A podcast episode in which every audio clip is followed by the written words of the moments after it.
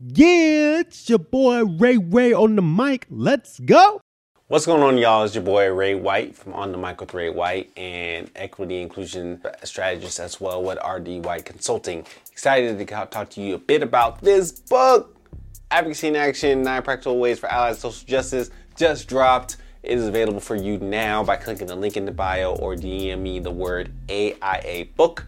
I'm excited to send you all the link to pick this up because this is going to be a phenomenal book and a phenomenal tool to help you become an advocate in your spaces, starting where you are with the tools and the resources and knowledge that you currently have to make that cultural change and a cultural shift so that every identity belongs to thrive within your spaces. If you listen to the first episode, I talk a little bit about why this book was written uh, by you know the the time in 2020 when we experienced so much turmoil and so much division when it comes to the social arising and the countless deaths that occurred from the black community within that space and many folks who have asked the question what can i do to be a social justice advocate in my communities. And what this book has create is some practical steps for you to take if you've asked that question for yourself, because I know you did. I know you did. So that's why I wrote the book. So there's some tactical ways where you can do that through your various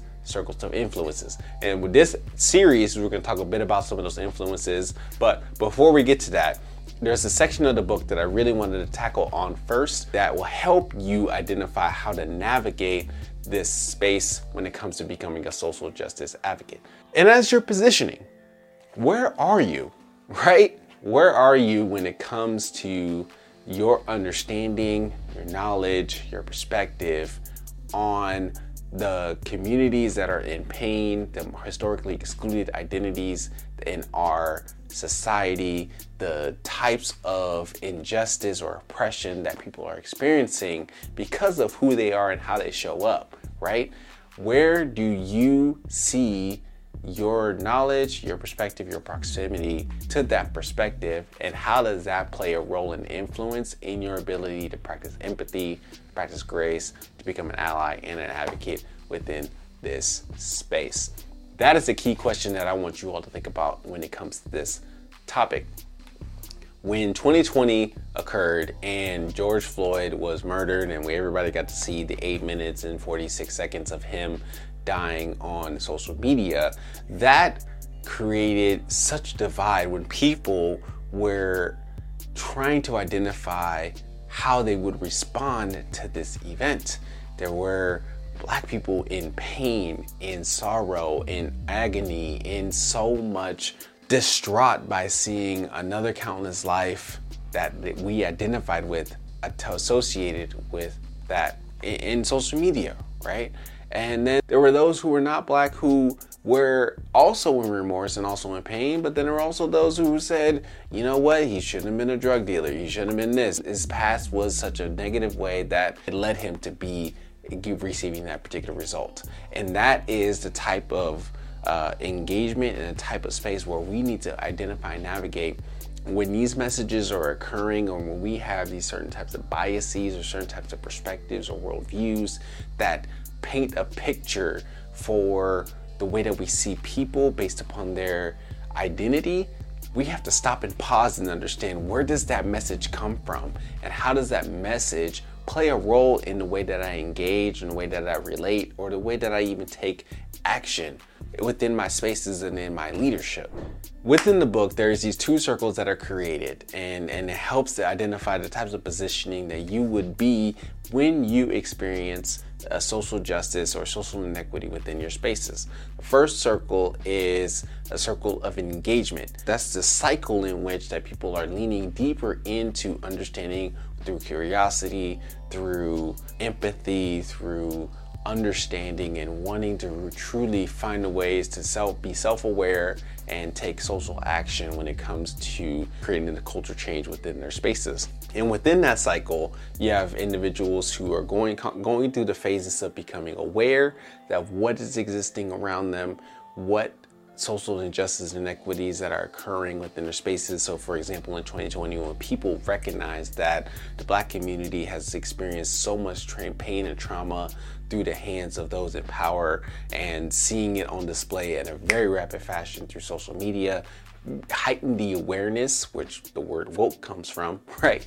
Heighten the awareness of people to understand that this is, exists and created a space where people are diving deeper into curiosity to see where else does this level of inequity or this level of oppression occur within my space and through that awareness, then moves people to become more of an ally, where you start to recognize and understand the people that you're in relationship with and want to stand in solidarity with them and find ways to support them and amplify their voices when they are experiencing pain, trauma, and sorrow, but also joy and also excitement and also just wonder and just becoming a humongous person that is a person that who is supporting and uplifting those in that community as well. So moving from becoming aware that multi identities exist in our spaces, building relationships and supporting them through the allyship, which then moves folks further into the circle of engagement by becoming an advocate in which an advocate person, which is what this whole book is about, is recognizing the places and spaces where they can step up and utilize their voice, utilize their platform to create change or right the wrongs and to amplify the voices that have been historically excluded in their spaces and just be another conduit to change when it comes to social justice. So the circle of engagement encourages folks to move from aware to ally to advocate and constantly go through that pattern when you are engaging any new type of information that is related to our social identities and how it relates to one another and our ability to achieve equity. However, while there is a a reaction on this space, there's an equal and opposite reaction in this side as well. And folks can navigate through the circle of dissonance. So you have the circle of engagement where you're leaning deeper into more and more your identity, your awareness when it comes to social inequities and social justice.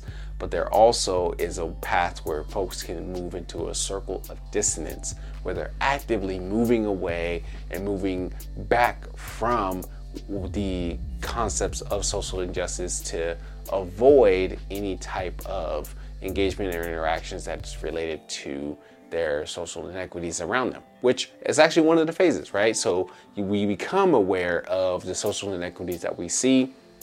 And for folks who choose to navigate the circle of dissonance, they then become avoid any type of responsibility, accountability, associations when it comes to the social inequities that they see around them. So they choose to step back, they choose to keep a blind eye, they choose to not see their role in creating the social inequity that's occurred within that space or decide not to do further explanation because it's hard work right? It is difficult. It, it's just challenging. It changes the worldview and landscape, and our worldview is something that we've hold dear to us for all of our lives. And by the time we change it or want to change it, it's really hard to do. So the avoidance is one of a common tactic or a common position that people would take in this advocacy framework to step back and to not be so involved and, and, and engaged because it just takes way too much for them to be the person to help make that cultural change. And by furthering ourselves in that cultural distance, circle of dissonance, we move from be avoiding any type of responsibility to create that culture change to then being absent from that work as well. By being absent, then you're not in proximity of the people or the the narratives that are related to any type of injustice or oppression that you see. You there's a constant action to not engage into that work as well, furthering yourself to becoming more avoidance of that of any type of oppression or any type of narrative that people are experiencing. And it's just constantly staying in that loop where we are becoming aware, we're becoming, we're avoiding, and then we are moving ourselves further and further away from any type of opportunities to create that culture change. And that's where the divide really comes in, is when people decide to move further into the circle of dissonance and choose to not lean in through engagement and through curiosity and want to keep things as status quo and keep this culture that we created by default by allowing status quo to be what it is rather than designing it in a way through curiosity and through engagement through uh, being an ally and then creating the change necessary so everybody has the opportunity to thrive in this space.